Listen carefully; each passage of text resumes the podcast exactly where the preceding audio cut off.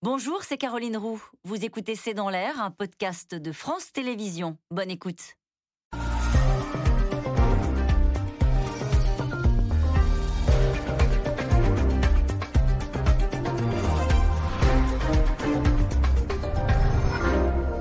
Bonsoir et bienvenue dans C'est dans l'air. C'est un jour sans fin et en même temps, tellement de choses ont changé depuis un an et demi. Le jour sans fin, ce sont ces images d'hôpitaux débordés aux Antilles, les admissions en soins intensifs qui continuent d'augmenter en métropole, même si la situation n'est pas comparable, la vie sociale restreinte et le climat politique dégradé. Nouvelle manifestation des antipasses aujourd'hui, ils sont nombreux. Les changements, le télétravail, les déménagements, le e-commerce, la télémédecine, la société n'est plus la même depuis l'année dernière et un retour complet en arrière est peu probable. Alors Covid, des bouleversements pour longtemps. Voilà comment nous avons titré cette émission ce soir. J'attends vos questions, SMS, Internet, réseaux sociaux. Cinq invités pour y répondre. Karine Lacombe, vous êtes infectiologue, chef du service des maladies infectieuses de l'hôpital Saint-Antoine à Paris, professeur de médecine à la Sorbonne également. Patrick Peloux, médecin urgentiste, président de l'Association des médecins urgentistes hospitaliers de France. Et vous avez publié Urgence de vivre aux éditions du Midi. Hervé Lebras, historien, démographe, directeur d'études à l'EHESS. Citons votre livre Serons-nous submergés épidémiques immigration, remplacement, c'est aux éditions de l'Aube. Sandra Wabian, directrice du pôle société du CREDOC, le centre de recherche pour l'étude et l'observation des conditions de vie. Ce dossier, notamment sur le site du CREDOC, après le chacun chez soi, le chacun pour soi. Et puis en duplex, avec nous, depuis le sud de la France, Jean Viard, sociologue, directeur de recherche au CEVIPOF et auteur de La Révolution que l'on attendait est arrivée. C'est également aux éditions de l'Aube. Karine Lacombe, je voudrais commencer par une question délicate. Je vais lire mes notes pour être précis. Cette étude américaine dont fait état le quotidien Le Monde aujourd'hui, il n'y a pas encore de publication officielle, c'est une pré-publication, mais les scientifiques interrogés par Le Monde disent que c'est cohérent avec ce qu'ils ont par ailleurs. Étude sur 25 000 personnes qui confirme en partie ce qu'on redoutait à propos de l'efficacité des vaccins contre le variant Delta. Pfizer et Moderna grandement efficaces pour protéger contre l'hospitalisation, contre les formes graves, moins compensés au départ pour protéger contre l'infection, avec une nette différence Pfizer-Moderna. Moderna protection 81% contre l'hospitalisation, 76% contre l'infection. Pfizer protection 75% contre l'hospitalisation, mais seulement 42% contre l'infection, sachant que Pfizer c'est la très très grande majorité des doses injectées. Qu'en dites-vous? Probablement que ces données sont vraies, même si c'est une prépublication. C'est une équipe sérieuse sur un grand nombre euh, d'éléments, sur des chiffres assez importants. Donc on peut penser que c'est une bonne évaluation de ce qu'il se passe. Et d'ailleurs, on le voit effectivement, où on a euh, une, reprise épidémique en France avec ce variant Delta. Euh, on a une bonne partie de la population qui maintenant est vaccinée. On voit une dissociation entre cette reprise épidémique, c'est-à-dire le nombre d'infections qui augmente, et fort heureusement un nombre d'hospitalisations et de passages en réanimation qui reste beaucoup moins important que ce qu'on aurait eu si, on avait gardé cette corrélation. Euh, alors évidemment, c'est une mauvaise nouvelle. Personne ne s'en réjouit. Oui et certainement pas euh, les scientifiques et les médecins, euh, ce qui veut probablement dire qu'il va falloir que l'on adapte dans les mois à venir les vaccins de façon à essayer d'anticiper et de mieux combattre ce nouveau variant. Le problème étant qu'on risque d'avoir d'autres variants qui vont émerger tant qu'on n'aura pas une plus grande partie de la population, non seulement française, mais également mondiale, qui est protégée par la vaccination. Mais ce que ça nous dit, c'est que la vaccination à elle seule ne suffira pas à assurer l'immunité collective. Alors, la vaccination à elle seule, dans une période où on a une circulation intense du virus. On a encore une circulation intense du virus. On a 20 à 30% de la population française qui n'a pas encore entamé son schéma vaccinal. Dans le monde entier, on a dans certains pays une circulation extrêmement importante du virus. Donc, dans ce contexte global, en plus de la vaccination, il faut encore euh, appliquer les gestes barrières. On espère bien que dans le futur, grâce à la vaccination, on pourra lever les gestes barrières. Mais voilà, c'est l'autre point important, Patrick Pelou. Même si on approche du cap des 50 millions de primo-injections, les gestes barrières restent essentiels pour freiner la circulation de cette épidémie. Oui, pour longtemps. pour longtemps. Il ne faut, pas prendre, comme vient de dire euh, Karine fort justement, euh, c'est une étude qui est sérieuse. Euh, mais on n'avait pas le vaccin avant. On n'avait rien. On n'avait rien. oui, mais c'est important de dire, voilà, la science avance en marchant, c'est important de donner Ce vaccin, il faut continuer à vous faire vacciner, il n'y a jamais de vaccin qui fonctionne à 100%. Donc là, c'est déjà une chance, c'est un exploit scientifique et il fonctionne, ce vaccin. Mm. Euh, ce qu'on se disait hors antenne, c'est que nous, au niveau du SAMU, euh, les personnes qu'on prend en charge et qui sont très graves et gravement malades n'ont pas été vaccinées. Donc ce vaccin vous protège et protège. Maintenant, c'est vrai, ça n'enlève pas et pour longtemps les gestes barrières. Mmh. On va prendre de nouvelles habitudes parce que c'est ce qui limite et freine la, pandémie, c'est ce qui va vous protéger et il va falloir les garder. Alors, ça a des avantages. Par exemple, euh, les, épidémies de gastro-entérite qu'on avait l'été, bah, elles ont disparu parce que les gens se lavent, j'ai envie de dire, enfin correctement les, mains, en France, oui. parce que ce bon. pas forcément le cas. Bon.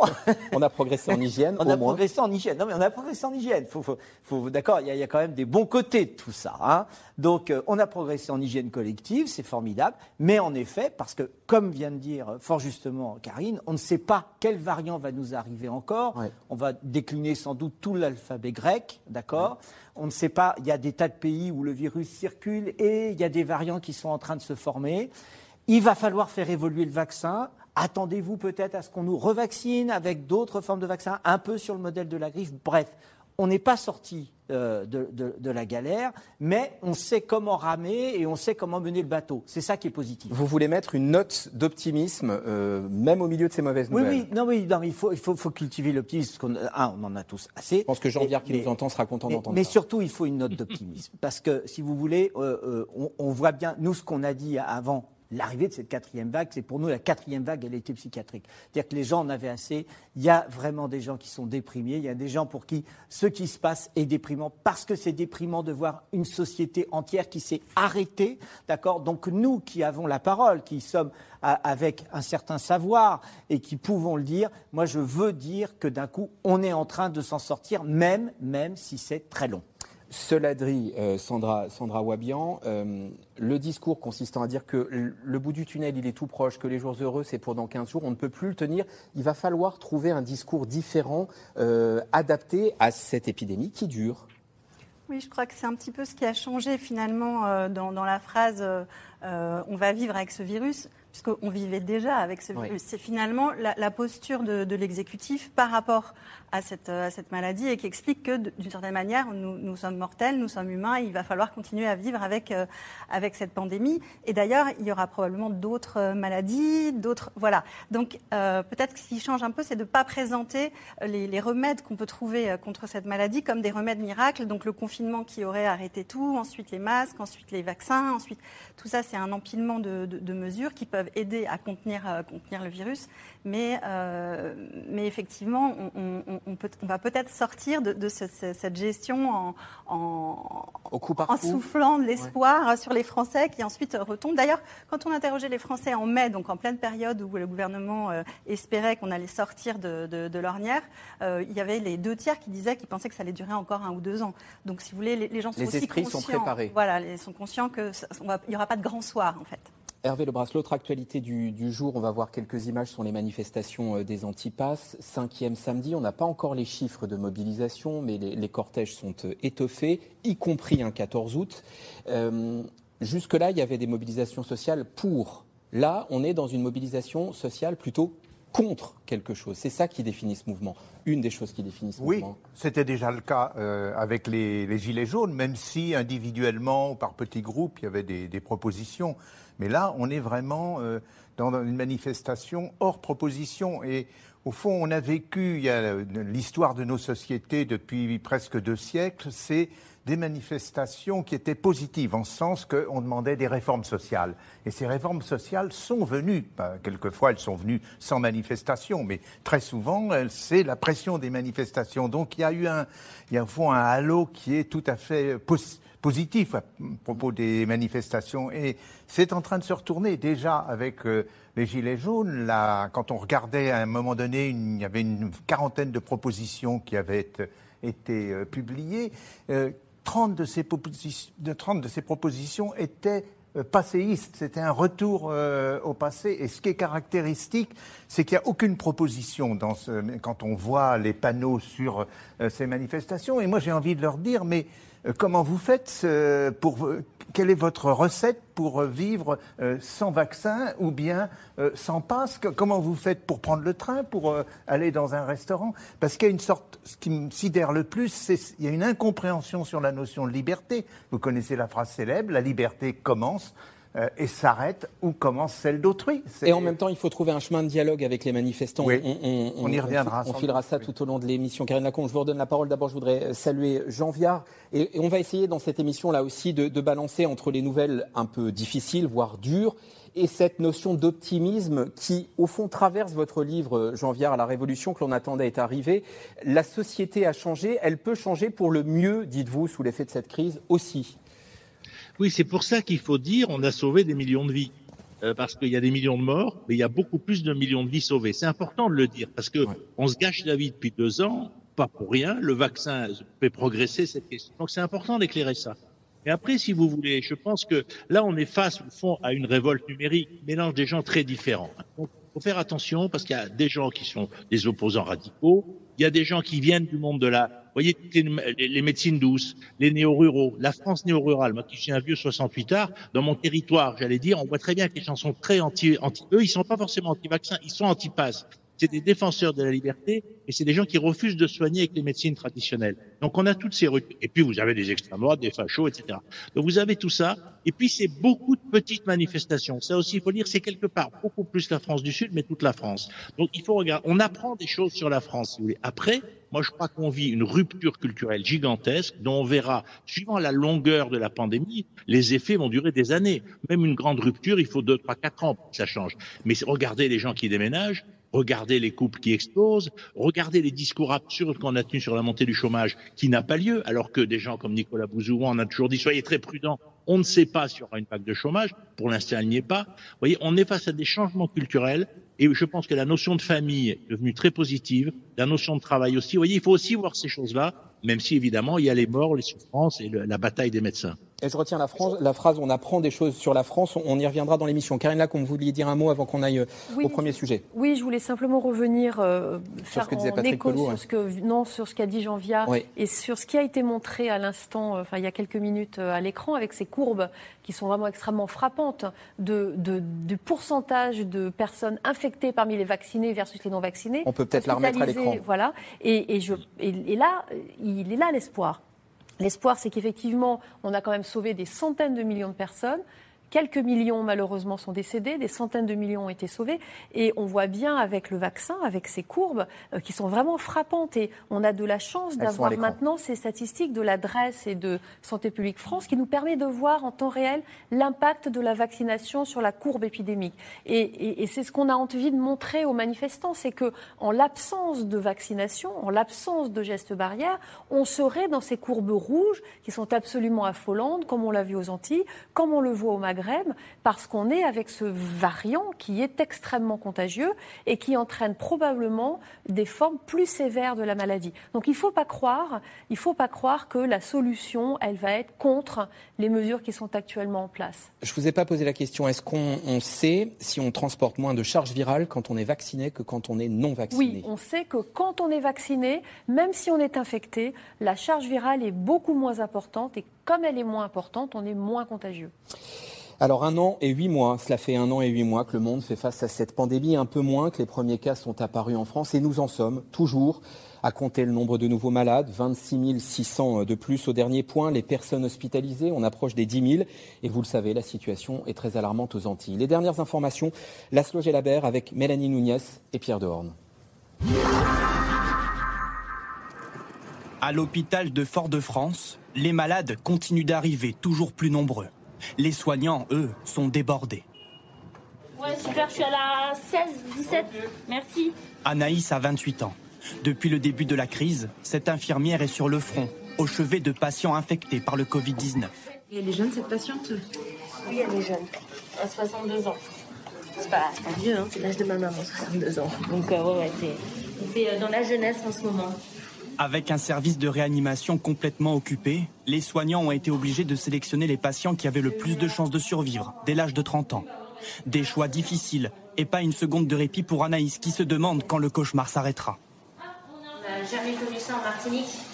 moi, j'ai jamais connu ça de toute ma carrière, d'ailleurs, de toute ma vie. Et on fait des entrées, des sorties, des décès. Tout le temps, tout le temps. On ne sait pas quand est-ce qu'on va voir le bout. En fait, on nous parle de pic toujours. Oui, non, on est au haut du pic. En fait, on a l'impression que toutes les semaines, on dit Ah, ben vous êtes au haut du pic. Mais oui, mais quand est-ce que ça redescend? On veut juste que ça redescende. Dans ce service, un tiers des admis ont entre 19 et 35 ans. Des malades jeunes, pas vaccinés. Et toujours autant de morts, 10 par jour. La morgue de l'hôpital est même saturée. La Martinique vit une catastrophe sanitaire sans précédent. Le taux d'incidence est 8 fois supérieur à la métropole. De quoi mettre le gouvernement sous pression. Au fort de Brégançon, mercredi, conseil de défense exceptionnel dirigé par Emmanuel Macron, qui avertit.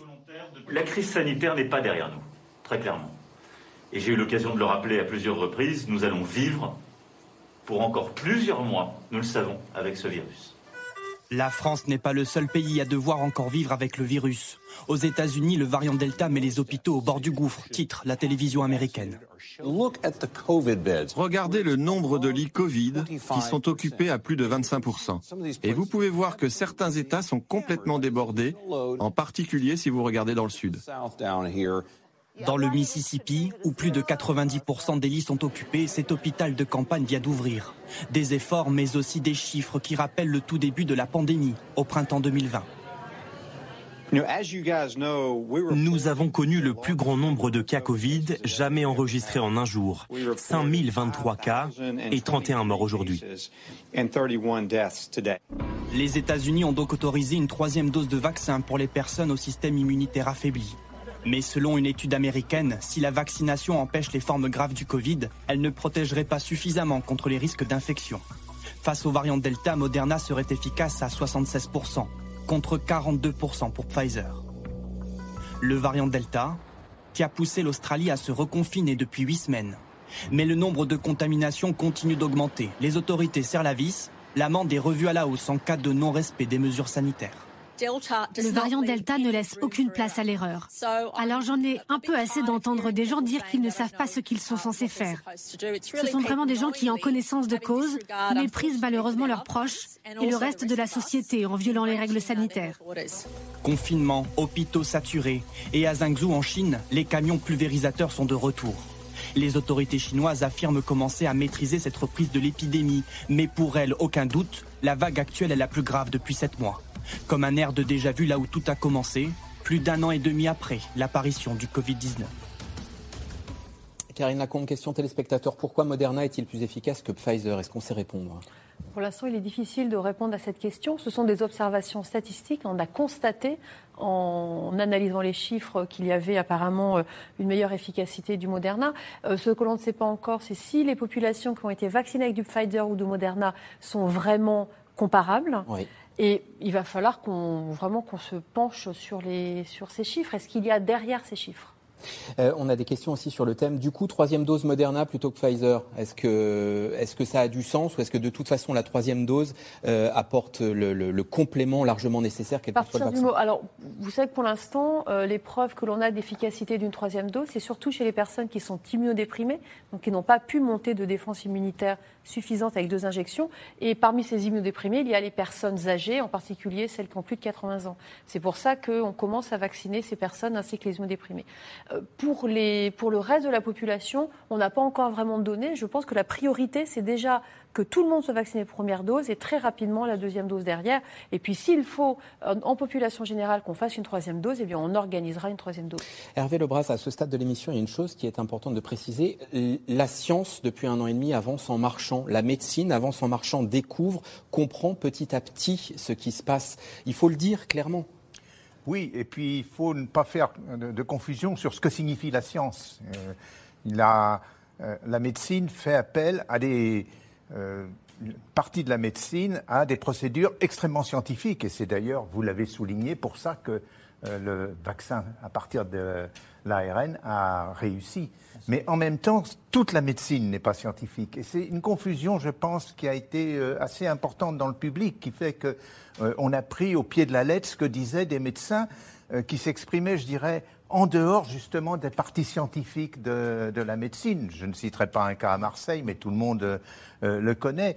Et c'est euh, du coup une sorte de discrédit qui a été porté sur la science, et je dirais c'est un discrédit qui rejoint le discrédit sur l'autorité, le discrédit sur l'autorité politique. Euh, il s'est étendu à l'autorité euh, scientifique. Et je pense, on le voit dans les manifestations, c'est quelque chose qui est assez ennuyeux. Je, dirais, je vais donner juste un exemple sur Moderna et Pfizer tout de suite. Parce que on, dit, on l'a dit immédiatement, Pfizer est plus fort que Moderna. Mais je pense par derrière, il faut savoir aussi que euh, c'est euh, depuis combien de temps on a été euh, vacciné, puisque la, capacité du vaccin à être efficace dépend beaucoup de, la, durée. Donc c'est ce genre de choses qu'il faut arriver à expliquer. Et là, l'étude, c'est Moderna, un peu plus solide que, Pfizer.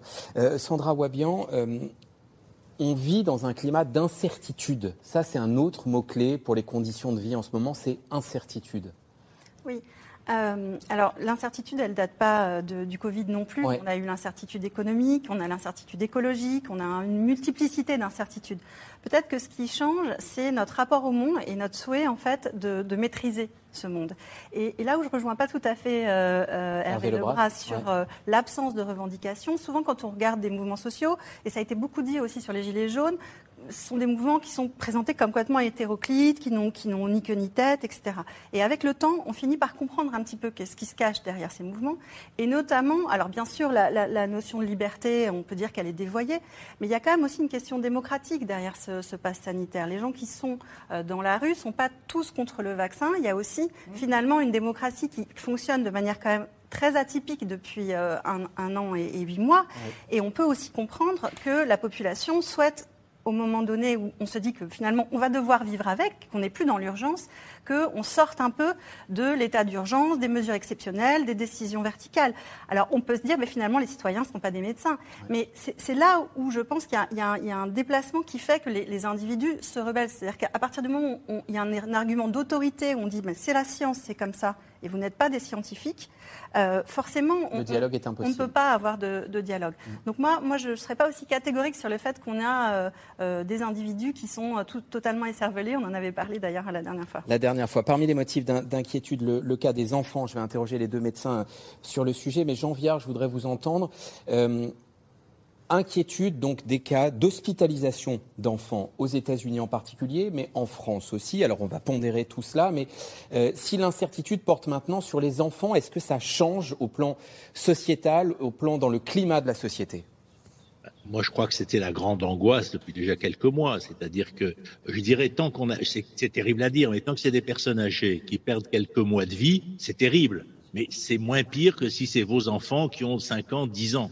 Donc c'est vrai que si jamais ça glisse vers les enfants, la société va être beaucoup plus difficile à tenir, si vous voulez, pour le dire comme ça, parce qu'il n'y a rien de pire que la mort d'un enfant. je veux dire, euh, et donc et en plus pour les soignants aussi, ça sera beaucoup plus dur psychologiquement pour eux. Donc je pense que si ça continue cette dérive, c'est extrêmement dangereux. Je pense que c'est d'ailleurs un très bon argument pour dire aux gens attention, la vaccination c'est pour protéger le groupe et donc c'est pour protéger les enfants et pas seulement soi-même.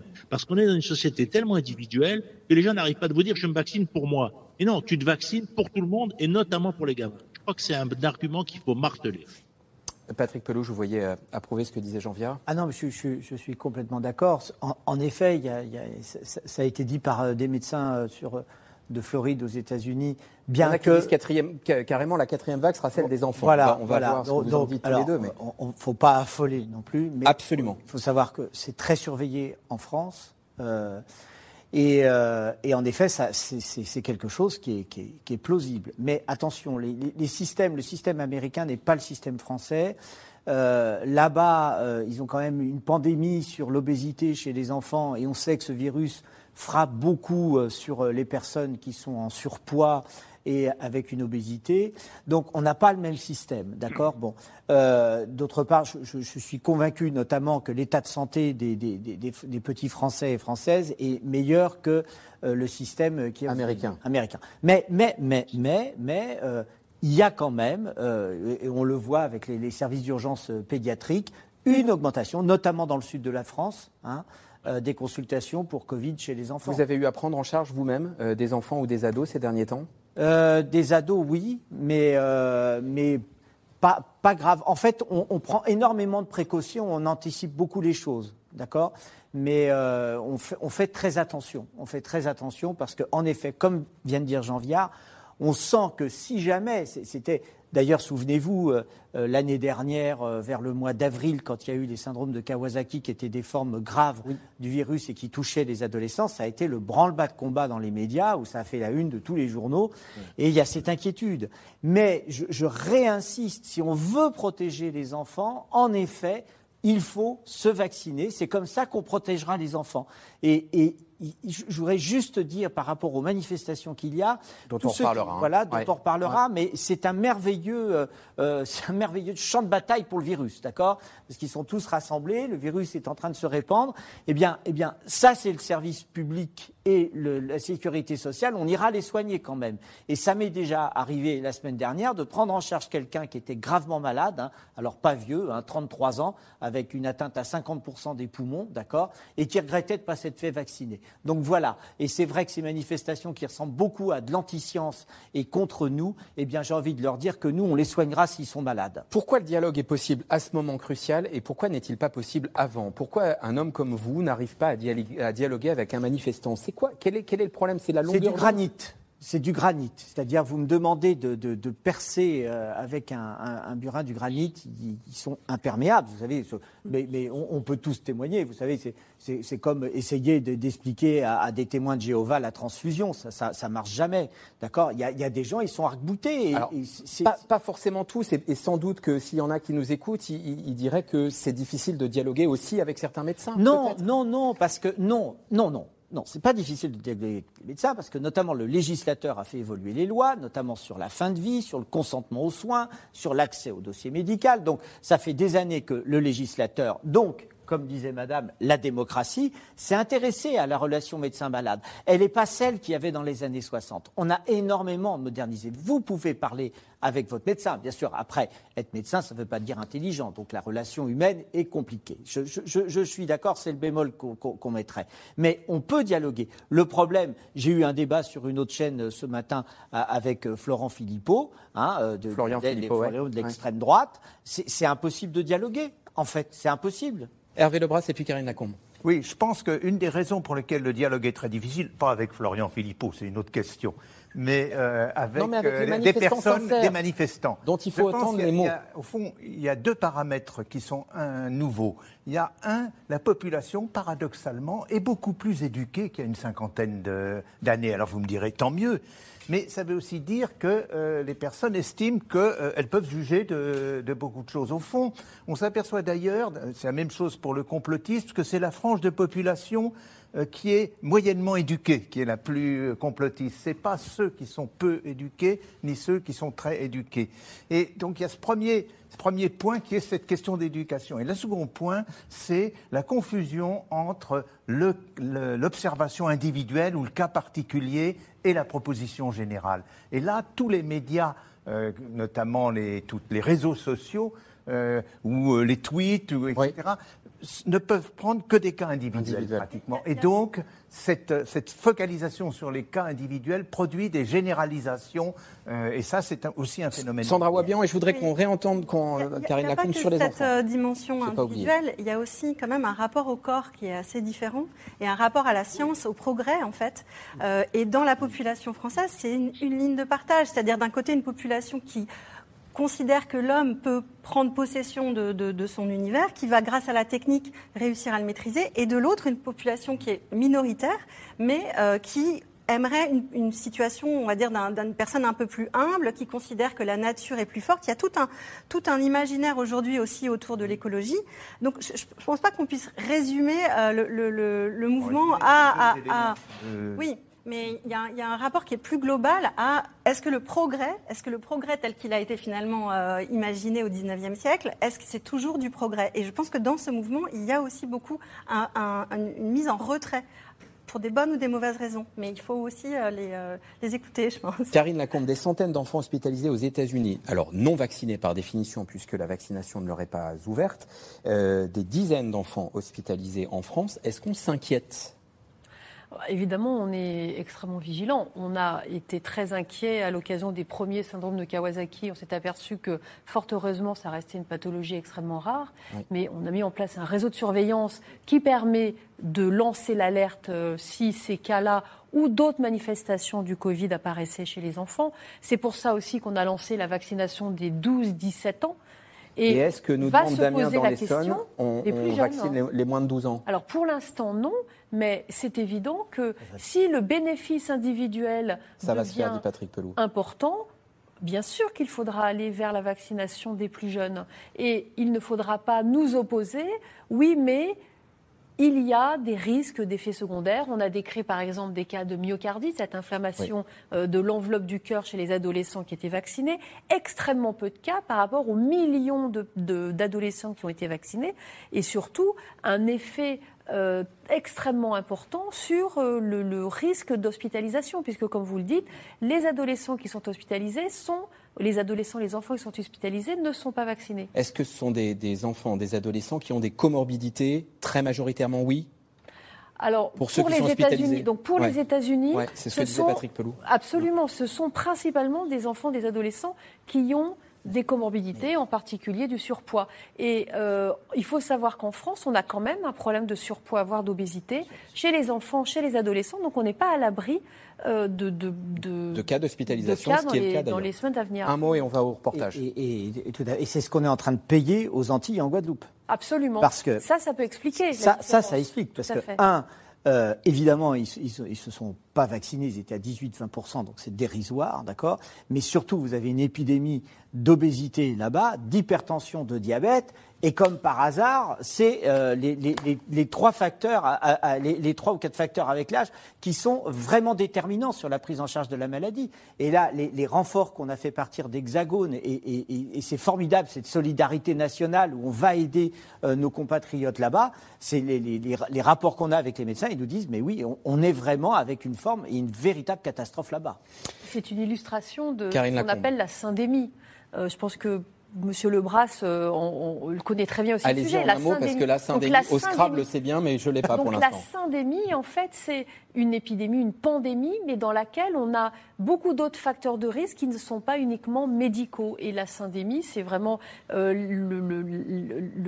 euh, la conjugaison de cette pandémie virale, infectieuse, avec une pandémie d'obésité, une pandémie d'hypertension artérielle, qui aboutit euh, à cette situation. Et depuis lundi dernier, le pass sanitaire obligatoire dans les cafés-restaurants, à l'hôpital, dans les transports longue distance, les grands centres commerciaux, y compris dans neuf centres à Paris, des désormais, c'est une des informations du jour, même si le taux d'incidence est inférieur à 200. Bientôt le passe pour les salariés dans tous ces secteurs et au fil des jours, d'autres restrictions qui apparaissent au plan local ou national, le port du masque en extérieur notamment. Bilan d'une semaine de passe sanitaire, reportage c'est dans l'air dans le Morbihan, Laura Rado et Marion de Vauchel. Pour euh, déjeuner Le pass sanitaire, ce n'est pas dans ce restaurant qu'on vous le demandera. Au soleil ou à l'ombre La patronne, c'est Mario, comme tout le monde la surnomme ici. Là, mais si vous préférez celle-ci. Pour elle, contrôler les clients, c'est tout simplement contre nature. Euh, on voulait boire un café, c'est possible Oui, bien sûr. Plus par euh, Vous le voulez, vous le voulez pas Non, je vous veux pas. Non, c'est pas nécessaire. D'accord, ok. voilà. Ça arrange tout le monde. Bah, si ça arrange tout le monde, c'est parfait c'est pas mes convictions dans, mon travail. Je, voilà, je souhaite que les, personnes y viennent spontanément. Je veux qu'ils soient libres. Et ce, souci euh, de contrôler chaque personne, pour moi, est, presque à l'opposé, en tout cas, de, aussi d'une partie de mon métier que j'aime, c'est la convivialité, la liberté de tout à chacun. Pour autant, pas question de risquer la fermeture administrative ou une amende de 9 000 euros. S'il le faut vraiment, elle se pliera à la loi, mais version service minimum. Aujourd'hui, je, ne l'applique pas, je ne le présente pas, je ne l'affiche pas. Et, euh, et, puis, effectivement, je vais le mettre euh, dans un petit cadre, mais le plus possible possible. Une position soutenue par certains de ses clients. Merci. Merci. Je trouve ça courageux, oui. Je trouve ça courageux et on voit bien que cette, dame-là euh, n'a pas voulu imposer le pass sanitaire, mais qu'elle euh, est ouverte quand même et que ça a été trop rapide sur toutes ces choses euh, qui ont été mises en place. Le gouvernement a accordé une première semaine de tolérance aux établissements. Mais ici, sur la presqu'île de Conlo, bondée de vacanciers, le pass est d'ores et déjà requis pour s'attabler face à la mer. Bonjour messieurs, dames, est-ce que je pourrais contrôler vos passes sanitaires s'il vous plaît De nouvelles habitudes à prendre. Eh, c'est parfait monsieur. C'est parfait messieurs, dames, qu'est-ce que je vous sers Et une tâche supplémentaire pour le personnel déjà en sous-effectif. Ça arrive de là, de la promenade de la piscine. Là, ça arrive d'ici. En plus de ça, là-bas, il y a le parking. C'est là où tous les touristes et tous les passants affluent. Et il y a aussi, bien sûr, bah, là-bas, comme il y a une plage également là-bas, du coup, il y a du passage aussi dans les deux sens. Du coup, on va pas poster un serveur à chaque entrée. Donc nous, nous avons pris le parti pris de, que tout le monde s'installe directement et que nous contrôlons directement les passes sanitaires une fois que les personnes sont à table, afin d'éviter un phénomène de queue. Merci beaucoup. Mais quand il faut demander aux clients de partir, faute de QR code valide. Malheureusement, on doit respecter la loi, c'est comme ça. Et... Non, mais c'est pas grave. Ouais, je sais bien, madame. Les réactions virent parfois à l'agressivité. Et ce qui s'est passé, c'est que euh, monsieur euh, m'a carrément sorti, il m'a dit, donc clairement, vous voulez pas me servir? J'ai dit non, malheureusement, monsieur, non, je ne peux pas. Il m'a dit, pendant un an et demi, vous avez été fermé et là, vous voulez pas bosser. C'est du beau boulot. Et ce à quoi j'ai répondu, bah, c'est la loi, c'est comme ça, je suis obligé de la respecter. Et, en fait, euh, monsieur a commencé à, un petit peu à s'énerver et j'ai dû, bah, dû demander de partir de l'établissement. Des nouvelles règles qui ont aussi bousculé les parcs de loisirs. Ici, depuis le 21 juillet et l'arrivée du pass sanitaire, le téléphone sonne toute la matinée. Tropical Park, bonjour. Alors, quand vous n'avez pas de passe euh, sanitaire, euh, donc euh, vous pouvez aller en pharmacie faire un test PCR, un test antigénique. À chaque fois, c'est à nous de nous débrouiller, à trouver l'information pour donner l'information à nos visiteurs et surtout pour ne pas perdre de clients. Donc c'est extrêmement compliqué et fatigant. La première semaine avec le pass, la chute de fréquentation a été brutale, jusqu'à moins 70%. Après 800 000 euros d'investissement l'hiver dernier, les propriétaires comptaient pourtant sur l'été pour remplir les caisses tout se passait bien en 2020, donc on avait confiance, on a investi énormément, et dont, dont ce temple euh, bouddhiste. Et bah, le grain de sable, euh, la chute de visiteurs euh, au 21. Il y a quand même une inquiétude, comment on va finir la saison, ce fin août, et, même l'arrière-saison à la Toussaint. 500 visiteurs de moins, c'est une perte de 8000 euros par jour. Les travaux prévus pour la cuisine et la nouvelle serre géante devront probablement attendre une année de plus. Jean Vierge, je voudrais vous entendre sur cette expression qu'a employée euh, Sandra Wabian, et euh, on a parlé des manifestants, là on vient de voir des témoignages autour du pass sanitaire, de démocratie atypique depuis un an et demi. De fait, nous sommes depuis un an et demi dans une démocratie atypique. On a trouvé le bon équilibre? Ben, C'est-à-dire que le président de la République a tapé sur la table, ça a eu un effet positif, puisqu'il y a eu 10 millions de vaccinations en plus. Mais ça a en même temps cristallisé le fait qu'il y a un monsieur, que, voilà, qui est un peu tout seul face à tout le monde, on peut le dire comme ça, surtout que tous les autres partis politiques se sont prudemment cachés sous la table. Donc on est dans une situation difficile où au fond le jacobinisme est très autoritaire, dans une situation où les gens ont envie d'une vie plus locale, d'une vie plus tranquille. Vous voyez, il y a tout ça qui joue. D'ailleurs, on voit bien qu'il y a des territoires ben, finalement, le président de la République les a plutôt bloqués, je veux dire, le sud de la France. Ils étaient déjà, ils ont toujours été contestataires, ils ont voté communiste, après ils ont voté, etc. Bon, depuis la guerre, on peut faire l'histoire, mais ces populations se sont crispées. Donc c'est compliqué. Comment on va faire pour faire société ensemble alors qu'on a besoin de quelqu'un qui prend les claques à notre place et les décisions de manière relativement autoritaire? C'était la, la question d'après. Comment amener le pass sanitaire, la vaccination sans crisper? Est-ce que vous avez des réponses à cela? Si vous voulez, d'abord, en ayant, d'abord, premièrement, de dire, vous savez, la, la, la, carte bancaire, tous ces restaurateurs qui discutent, si vous n'avez pas de carte bancaire, ils vous reçoivent pas. Donc, de toute façon, il faut déjà une carte pour entrer dans tous ces lieux. Maintenant, il en faut deux. Voilà. Je crois que c'est la première chose à dire. Maintenant, il faut deux cartes, une bancaire, une sanitaire. De toute façon, si vous n'avez pas de carte bancaire, vous n'avez aucune chance qu'on vous offre un café. Donc, c'est dire ça, parce qu'il y a un peu un discours comme s'il y avait tout et rien. Non, maintenant, il y a deux cartes. Mais après, je pense qu'il faut plus tenir compte des différences. C'est pour ça que je disais tout à l'heure, vous voyez, tout le monde de la santé parallèle on va dire pour aller vite l'homéopathie, tout ça qu'on vient de, dérembourser, mais en France on l'a remboursé avant. Comment on parle à ces gens-là? C'est une population particulière. Comment on parle aux gens du Sud qui sont toujours été anti-État? C'est qui les gens légitimes pour les gens du Sud? C'est peu l'État central. Donc oui, mais euh, où sont et peut-être c'est les joueurs de foot qui doivent parler à ces gens-là. Peut-être c'est les évêques ou les imams, si vous les voyez. Comment on crée de la confiance pour des populations et des lieux différents? Il y a un énorme travail à faire de cette manière-là, pour ne, parce que l'autorité, elle va, il y a 20% des gens qui vont pas jouer ces jeux-là. Karine Lacombe, l'application du pass sanitaire euh, chez vous à Saint-Antoine, comment ça se passe depuis lundi? Alors pour l'instant, on, a beaucoup observé si ça crée des dissensions, euh, en particulier à l'arrivée à l'hôpital. On a de façon, alors on, est extrêmement attentif à ce qu'il n'y ait pas de problème d'accès aux soins. Et, on, et plusieurs semaines hein, qu'on a qu'on a posé euh, l'absence de problème d'accès aux soins comme un, un et quelque chose d'absolument indispensable pour euh, le pass sanitaire. Et donc, on a mis en place, parce que euh, l'hôpital doit aussi rester un lieu euh, de sécurité pour les personnes qui y entrent, que ce soit les soignants, les, les, les malades ou les familles qui viennent voir leurs membres de la famille, on a mis en place une possibilité de faire un test quand on arrive à l'hôpital, quand on ne peut pas donner, montrer son pass sanitaire. Et on a regardé on, a été extrêmement attentif à ce que ça ne crée pas de situation de discrimination dans l'accès aux soins. Je ne parle que pour Saint-Antoine, parce que pour l'instant, je ne sais pas ce que ça donne ailleurs, sur le reste du territoire, mais euh, il n'y a a priori pas eu de problème de diminution de l'accès aux soins. Est-ce que vous êtes inquiète euh, de l'application du pass sanitaire aux soignants au mois de septembre? Je pense qu'on a fait un énorme travail de terrain euh, avec une implication en particulier des cadres de santé qui sont très proches des équipes paramédicales et qui sont allés vers les plus résistants à la vaccination et qui ont discuté au quotidien, ce qui fait qu'on a amené l'énorme majorité des personnes à la vaccination, quasi 100% du personnel médical, et on rattrape petit à petit le retard qu'on a pu avoir dans les, euh, par exemple chez les aides-soignants, aides-soignantes, chez les infirmiers, infirmières, et je pense que dans la très très grosse majorité des cas, on va y arriver. Après, quelqu'un qui ne veut pas être vacciné, c'est tout à fait entendable, acceptable, mais il faudra euh, probablement changer de métier. Euh, Patrick Pelou, Dieu sait si euh, les médecins urgentistes voient passer des gens qui peuvent être éloigné de la société. Ah oui.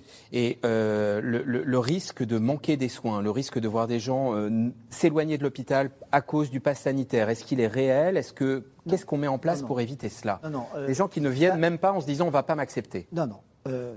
alors, à contrario, il y en a plein qui ne voulaient plus aller à l'hôpital parce qu'ils disaient si je vais à l'hôpital, je vais être contaminé, donc ils ne voulaient plus y aller. Ça, ça, ça a été très compliqué l'année dernière. Euh, on ne refusera jamais personne et on ne regarde pas le pass sanitaire en matière d'urgence, de prise en charge du SAMU, etc. On soigne tout le monde et on continuera et on continue.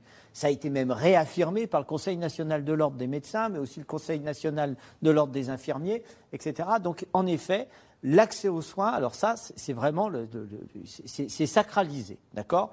Maintenant, en effet, Qu'est-ce qu'on avait fait pour protéger les malades, protéger les soignants, protéger les visiteurs? On avait dit on sacralise l'hôpital et on l'a fermé. Et ça a été très mal vécu euh, par, les populations, notamment euh, il y a eu euh, des affaires concernant les rites mortuaires qui ont posé de graves problèmes, ce qu'on peut au comprendre aux familles au printemps 2020. ça a été résolu. Bon, Là, on demande simplement aux gens et aux visiteurs, en effet, de ne pas venir euh, contaminer et de manière à protéger les malades. Je pense que c'est un, bon compromis.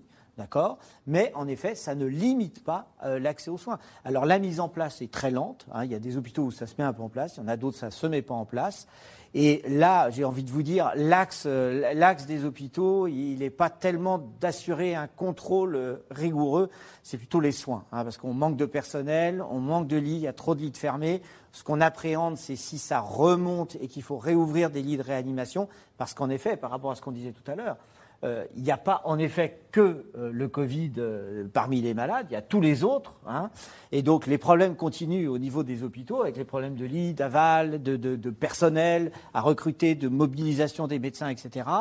Et donc tout ça, ça fait un énorme magma à gérer qui est assez complexe, ce qui fait que si vous voulez, évidemment, on va respecter euh, la loi et, l'application euh, du pass. Mais, l'application est, pas, est, compliquée quand même. Est très compliquée. Euh, Sandra Wabian, je voudrais revenir à, ce qu'on disait avec Jean Viard. Comment trouver les canaux de dialogue entre les gens qui manifestent aujourd'hui, entre les gens hostiles au pass sanitaire et, ceux qui défendent ces mesures? Alors Jean Viard disait, c'est peut-être des footballeurs, c'est peut-être des canaux différents, c'est faire du, du sur-mesure, si j'ose dire. c'est ça, aller plus dans le micro-local pour mettre des espaces de dialogue entre, entre les gens?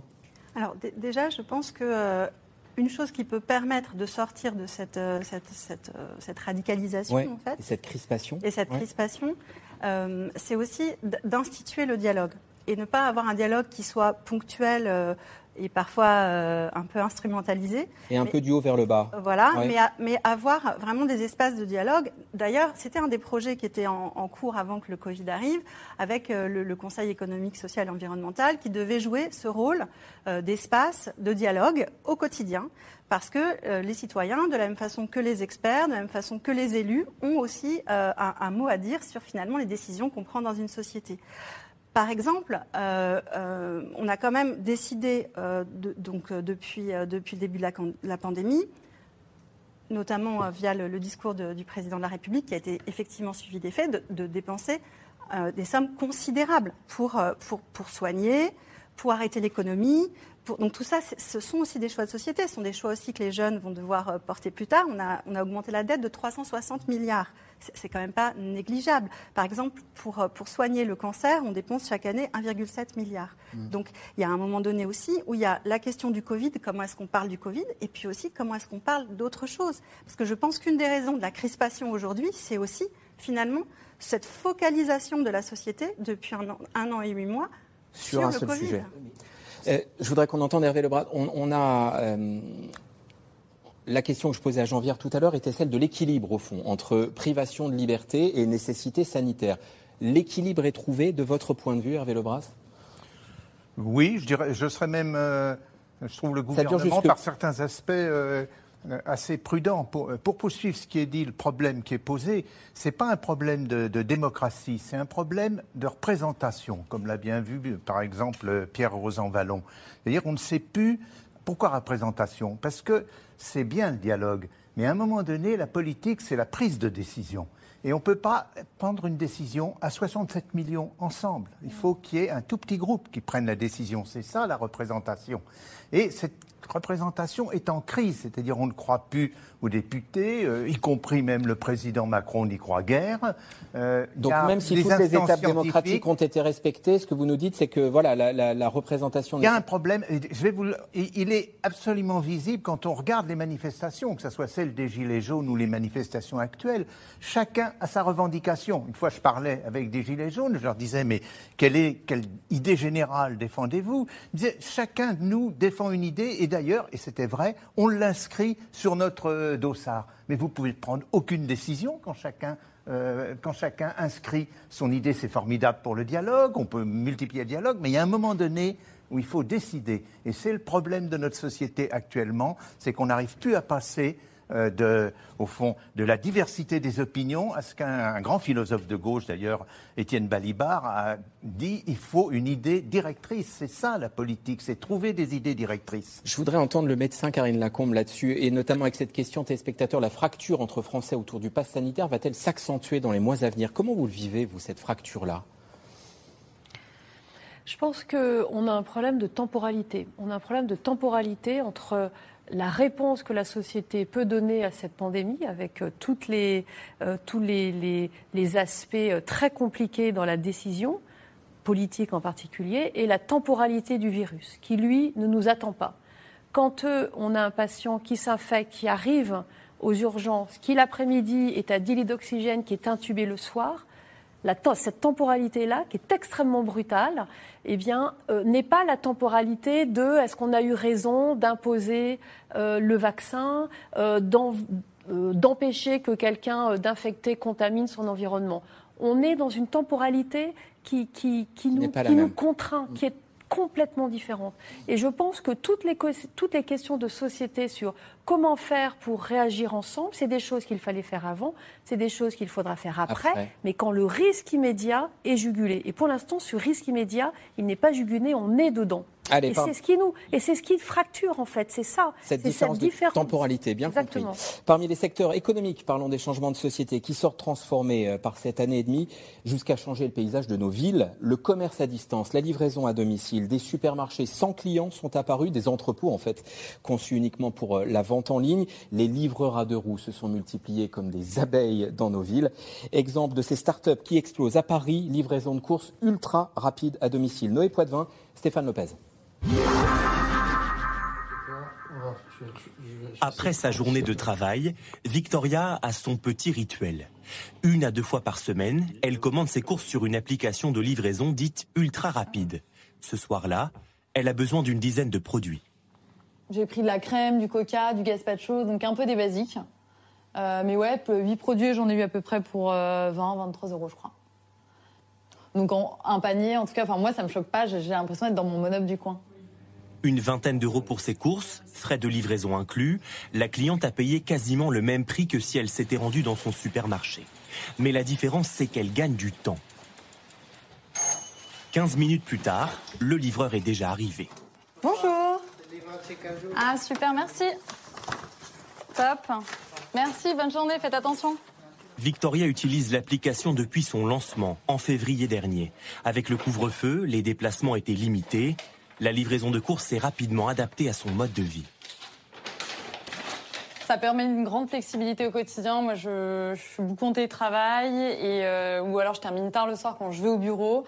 Et euh, les horaires sont tardifs, donc euh, c'est l'idéal en vrai. Jusqu'à minuit en minuit, on peut commander, même tôt le matin, ça m'est déjà arrivé aussi avant d'aller travailler. Ne jamais dépasser 15 minutes. C'est à quelques rues de chez Victoria que la prouesse est réalisée. Dans cet entrepôt, appelé Dark Store, on stocke les aliments avant de les faire livrer. Environ 2000 références sont présentes, mais pas de caisse ni de clients, uniquement des préparateurs de commandes qui n'ont pas une minute à perdre. Là, j'ai scanné pour démarrer et euh, maintenant l'appareil me dit euh, où est-ce que je dois aller. Donc là, je dois aller en jaune C409. Jaune C409, tac. Plus on est rapide, nous, plus le coursier il est serein quand il fait sa course. Et euh, bah, par respect pour lui, on essaie d'aller le plus vite possible. Trois minutes. C'est le temps moyen d'élaboration d'une commande pour le préparateur. Chaque jour, entre 150 et 200 commandes sortent de l'entrepôt. Antoine Malocena travaille ici depuis quatre mois. Il est en CDI comme tous les préparateurs de son entreprise et semble pour le moment tenir la cadence. Tu peux y aller? Et euh, tu fais gaffe sur la route. Hein. Moi j'ai travaillé en restauration avant donc euh, c'est plus calme que la restauration. Après, euh, quand on démarre euh, dedans, il faut, soit on prend le pli rapidement, soit euh, ben, c'est pas fait pour nous. Et voilà, c'est dit sans, sans prétention. Certains n'aiment pas du tout rester posés à un endroit, d'autres ne supportent pas la pression comme ça. À Paris, l'entreprise a déjà investi une dizaine de bâtiments. Antoine, du coup, tu as bien reçu les nouveaux produits dans la livraison de ce matin? Avec une stratégie, miser sur des entrepôts donc, plutôt qu'investir dans un réseau de supermarchés, ce qui lui permet de réduire les coûts. La chaîne de valeur, est intégrée de bout en bout. Euh, on va vraiment euh, tout gérer depuis l'achat des produits euh, auprès des grossistes et des marques en direct jusqu'à leur acheminement dans chacun de nos entrepôts, jusqu'à ensuite la préparation de la commande et ensuite la livraison. donc on va vraiment de A à Z s'occuper de la commande. Il n'y a pas de clients qui rentrent dans ce magasin et ça permet d'économiser pas mal d'espace. En six mois d'existence, la société s'est implantée dans dix villes en France et ne compte pas s'arrêter là. Elle est loin d'être la seule. Avec une dizaine d'acteurs, le secteur est très concurrentiel. Pour ce représentant des commerçants, cela ne fait pas de doute. L'arrivée de ces entreprises est une menace pour les commerces de proximité. J'ai été contacté par deux agences immobilières qui m'ont dit, Monsieur Véron, avez-vous des, euh, boutiques et des locaux euh, vides, vacants euh, on, a, des preneurs, on a des gens qui veulent les, louer. J'aurais dit, mais pourquoi faire? C'est pour faire des dark stores euh, donc euh, euh, le rideau sera baissé tout le temps. il y aura peut-être une vitrine, mais qui sera fermée, on verra rien. Donc c'est pour moi c'est plus un commerce. Des nouvelles enseignes qui bousculent les acteurs historiques de la grande distribution. Certains tentent de rattraper le train de la livraison rapide, comme Carrefour. L'entreprise vient tout juste d'investir dans ce secteur. Jean Viard, deux mots-clés de votre point de vue pour cette nouvelle société dont on, vient de voir euh, des images ici, local et livraison. Oui, vous m'avez bien lu. Euh, oui, c'est ça qui me frappe. on travaille un peu. Ben oui, les gens ont une demande de local, ce qu'ils appellent le local. Le local, c'est ce qui est autour de chez moi. Ça peut être la ville un quart d'heure, ça peut être euh, la communauté de communes, c'est pas municipal, c'est le local, c'est là où mes enfants vont à l'école, etc. Et ça, il y a une demande forte. C'est là où il y a les lieux de télétravail, c'est là où il y a les tiers-lieux quand ils marchent bien. Donc c'est aussi le lieu du travail numérique. Donc c'est tout ça. Et puis de l'autre côté, ben, il y a la livraison. Le télétravail, d'ailleurs, c'est une forme de, de livraison. Hein Amazon, c'est 21 millions de Français, je crois, qui ont un compte Amazon, ou, je ne sais pas si c'est les individus ou les familles. Donc, si vous voulez, et puis il y a les libraires de pizza, etc. Donc, on va vers une nouvelle façon de circuler. Moi, je crois que ça, on était déjà un peu là avant ça va aller demain. C'est pas organisé. Regardez à Paris, à 20% des voitures, c'est de la livraison. Quand est-ce qu'elles seront électriques? Quand est-ce qu'il n'y en aura qu'une par jour, par rue, vous voyez, plutôt que d'en avoir 25, etc. Donc il y a un énorme problème d'organisation. Mais je crois que c'est un changement extrêmement profond. On a basculé dans une civilisation numérique. On sait tous, je vous dis Zoom, tout le monde comprend. Euh, les grands-parents, ils ont vu leurs petits-enfants. Le numérique, on va plus en décoller. Moi, je dis un peu, après 45, on a découvert le pétrole, qu'on a tous eu des bagnoles. Il y en a avant, il y avait que les riches qui avaient des voitures. Et ben maintenant, on a tous le numérique. Et on se dit chaque fois, on fait un zoom, on se déplace. D'ailleurs là, on m'a posé la question. Tu montes à Paris, tu fais un truc, ou tu fais un Skype? Bon, ben ça, voilà. Et si vous voulez, je crois que ça, c'est un basculement extrêmement profond. Et derrière, il faut pas. Bien sûr, il y a des commerces qui vont fermer, et notamment les très très grandes surfaces, qui deviennent en fait des lieux de stockage. Donc, si vous voulez, les, les, commerces changent. En soi, c'est pas vraiment dramatique. C'est un autre modèle d'organisation d'une société où le télétravail, le télétravail, ça peut être 30% des gens pour une partie de leur temps, à peu près. Alors, il faut penser aux autres aussi, hein. mais il faut avoir tous ces... Moi, je crois que c'est une rupture absolument fondamentale de la mobilité. Et dans la série Rupture, cette question euh, téléspectateur, toujours pour vous, Jean Vière, à cause de la crise du Covid, combien de personnes ont quitté Paris et les grandes villes en général? Ben, alors, c'est compliqué. Pendant la première pandémie, il y a eu 460 000 Parisiens qui ont quitté la ville sur à peu près 2 millions d'habitants pour aller vite. Mais souvent, ils sont allés dans leur résidence secondaire ou dans leur famille. Il y avait beaucoup d'étudiants qui, effectivement, sont retournés chez eux. Aujourd'hui, je ne sais pas vous donner des chiffres. Il y en a énormément. On estime qu'il y a 2 millions et demi de Français qui ont déménagé. J'ai vu des études qui donnaient ça. Mais comme toujours, comme on est dans un une vague en cours de réalisation. Par exemple, on a acheté l'année dernière 700 000 résidences secondaires. Mais combien vont être en fait des résidences secondaires ou des premières maisons? Ça va dépendre des, vagues. Il y a plein de gens qui hésitent. Où est-ce que je mets mes enfants à l'école? Est-ce que je vais aller à Paris ou à Marseille ou à Lyon une ou deux fois par semaine en train Ou est-ce qu'on va faire l'inverse? Comment le conjoint trouve un boulot? Je pense que la société est en train de bouger pour, disons, 10% d'entre nous. 10% d'entre nous, c'est 4 millions et demi de personnes qui s'interrogent. Certains ont bougé. On donne juste un chiffre, un million de couples. On dit que se sont séparés. Là encore, séparés déjà, ça va durer, on verra. Et juste un truc anecdotique, mais je trouve c'est très rigolo, c'est que les gens qui se trouvent très beaux sont 30% à avoir envisagé la séparation, et ceux qui se trouvent un peu gros sont que 9%. C'est noté. Euh, vous avez les chiffres sur tous les sujets. Allez, nous en revenons aux questions, à vos questions à vous, amis téléspectateurs. Karine Lacombe, ma fille qui a juste 12 ans, doit-elle vraiment se faire vacciner? Quel risque court-elle? Nous demande Bruno dans les Hauts-de-Seine. Bah, son risque individuel, alors ça dépend, le risque individuel sur la vaccination ou sur l'infection si elle acquiert le Covid? Là, en sur, la vaccination, sur la vaccination, sur la vaccination, il est infime. Le risque zéro n'existe pas tous les vaccins peuvent entraîner un effet secondaire. Euh, cet enfant a déjà été vacciné avec d'autres vaccins. Elle n'a probablement pas eu d'effet secondaire. Elle n'a pas plus de risque d'avoir des effets secondaires avec celui-ci qu'elle n'en avait avec euh, les autres vaccins. Donc le risque euh, lié à la vaccination, il est infime. En revanche, le, bénéfice qu'elle va tirer de la vaccination sur le plan individuel et sur le plan collectif est très important. Donc oui, bien sûr qu'il faut qu'elle se fasse vacciner. Mon fils de 9 ans est en surpoids. Est-ce que le retour à l'école est risqué pour lui? Patrick Pelou, qu'est-ce qu'on peut répondre? Euh, il faut qu'elle voie euh, déjà son, pédiatre pour euh, essayer de faire perdre un peu de poids à son, fils. le retour à l'école, non.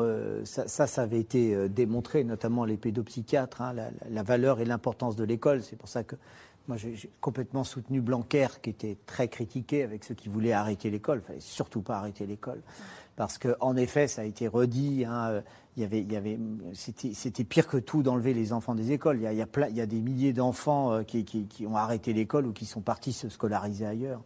Bon, non, non, il faut retourner à l'école et, et, je pense que, par contre, ce qu'il y a de sûr, c'est que les mesures barrières à l'école, elles vont continuer et ça sera une habitude pour les enfants. Hervé Lebrasson, on en a dit un mot avec Jean Le Covid a-t-il bouleversé le marché de l'immobilier? En partie. En partie, mais Jean Viard a eu raison de dire 10%, c'est 10% d'une certaine couche de la population. Ce qui se produira sans doute, c'est que des personnes qui ont déjà un double domicile, c'est-à-dire une résidence secondaire, et puis euh, un appartement ou une maison principale dans une grande agglomération, vont basculer de plus en plus vers la résidence euh, euh, secondaire, vendront leur appartement leur maison au profit d'un studio. Dans des, couches de population favorisées. On va vers ce qu'on observe d'ailleurs déjà en Allemagne depuis longtemps, vers des doubles résidences. Mais ça concerne euh, une certaine catégorie sociale. Ce pas les gens, les 20% de Français qui vivent dans les HLM euh, qui sont concernés par cette question. On peut ajouter, euh, par exemple, le réseau Century 21 note déplacement de saut de puce, les gens qui quittent le centre pour aller un, peu plus loin, gagner en confort ou, en espace. Qu'est-ce qu'on peut dire sur ce marché de l'immobilier qui, qui évolue, Sandra Wabian? En fait, ce qui change plus que le déménagement, c'est l'aménagement du, logement. C'est-à-dire qu'on passe l'intérieur. L'intérieur, on passe beaucoup de temps dans son logement. Les loisirs, la, communication, le temps social, le travail, tout ça est rapatrié finalement dans le cadre du logement. Et donc les dépenses qui ont beaucoup augmenté, c'est les dépenses de bricolage, d'équipement du foyer. Effectivement, le numérique aussi est venu un petit peu euh, donner un peu plus de, confort. Donc par exemple, ça fait des années des années qu'on parle des objets connectés. Il y a eu une explosion euh, de, l'équipement euh, en, objets connectés, que ce soit en matière de santé, de sécurité ou, d'autres. Donc en fait, c'est le monde qui vient un petit peu dans la maison. Après, il y a une partie de la population qui effectivement va déménager, mais, mais il, faut, il faut rappeler quand même qu'il y a aussi eu un impact malgré tout économique, malgré le, soutien, Qui, a été, euh, qui a été vraiment euh, très massif, il y a quand même 4 millions de Français qui ont été vulnérabilisés par la crise. Euh, j'en viens à un chiffre que, j'ai trouvé en préparant cette émission par des acquéreurs franciliens dans Lyon, département de Lyon, donc on est dans la très grande couronne, plus 9% en un an. Ça, ça révèle quelque chose? Oui, mais tout à fait. Vous pourrez voir ça à Tours, vous pourrez voir ça à Mortagne-en-Perche, et vous, à Angers, par exemple. Y compris, ce qui est intéressant, c'est que c'est pas les villes qui étaient très attractives avant. Prenez Nantes, prenez Rennes, prenez même Bordeaux, tout simplement parce que les prix sont déjà très élevés. Donc je dirais c'est le même mouvement, mais un peu moins cher. Ça peut être Laval, ça peut être Le Mans. Regardez Metz, euh, Reims, par exemple. Regardez même Saint-Dizier au nord de Reims. Je discutais avec le maire l'autre jour. Même chez lui, je dirais même chez lui, parce que c'est au nord du côté où on n'a pas l'habitude d'aller, il a gagné des habitants. Le problème, c'est que si lui, il gagne sans famille, pour lui, c'est important. Si Paris en perçant, ça compte pas beaucoup. Donc il faut voir au deux bouts du territoire. Mais j'étais en Bretagne la semaine dernière, à Carnac, il y a un Parisien qui est arrivé, il a acheté une maison Phoenix pour 500 000 euros. Il a absolument pas discuté parce que pour lui, c'était pas cher. Avec ces nouvelles concurrences entre les gens du coin et ceux qui arrivent, et ça aussi, il faut bien le voir parce qu'il y a des tas d'endroits où ça crée des tensions. Oui, à mon avis, il ne va pas se faire de, copains, votre Parisien. Euh, Karine Lacombe, on, l'a déjà évoqué dans l'émission, mais il y a des gens qui nous prennent en cours. Peut-on avoir reçu deux injections de Pfizer et avoir une troisième dose Moderna? Alors très probablement ce qu'on appelle les schémas hétérologues. Euh, pour l'instant, ce n'est pas encore institué, mais euh, probablement que dans le futur, ça va être possible. Mon entreprise refuse que l'on fasse plus de deux jours de télétravail par semaine. Est-ce qu'elle s'assouplira si l'épidémie se prolonge? Sandra Wabian. On voit que Facebook, par exemple aux États-Unis, fait savoir que les gens peuvent rester en télétravail jusqu'au début 2022.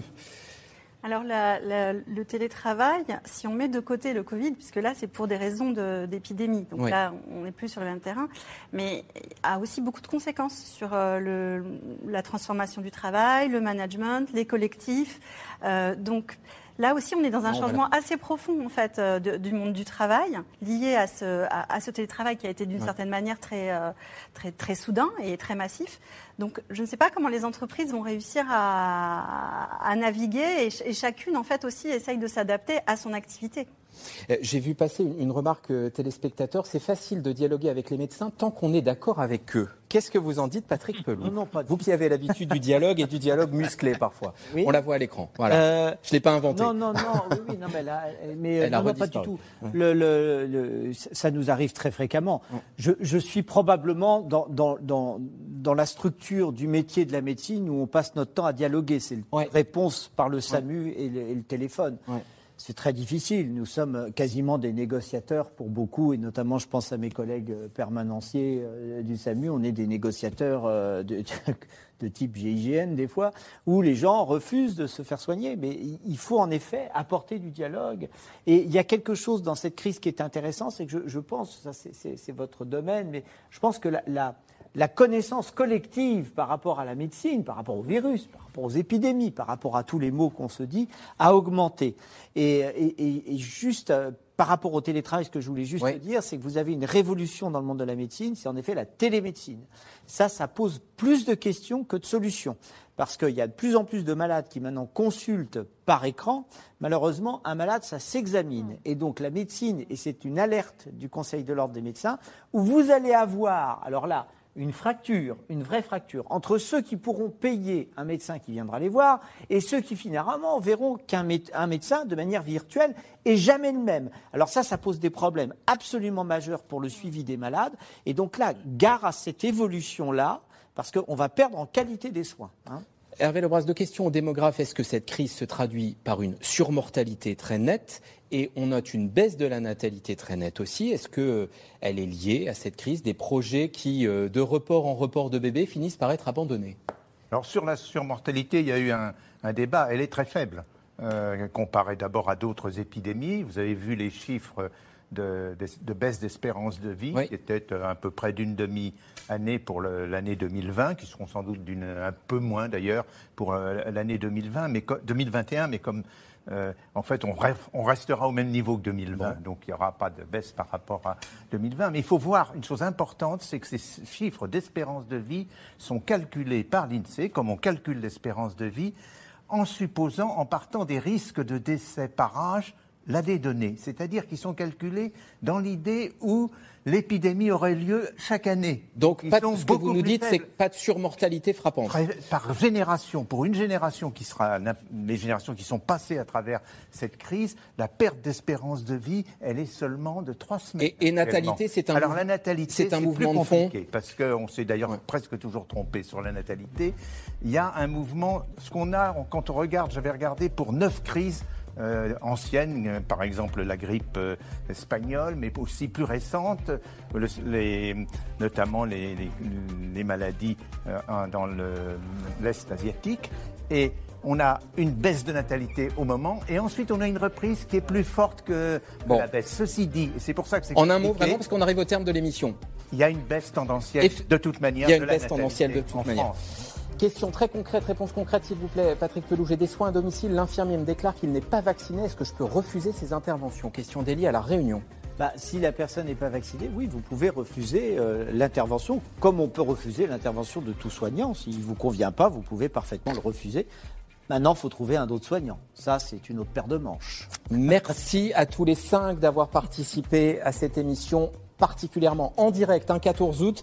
Je voudrais adresser un salut très chaleureux à toute l'équipe de C'est dans l'air, si efficace et mobilisée. Lundi, vous retrouvez Axel de Tarlet. Très bon week-end à tous.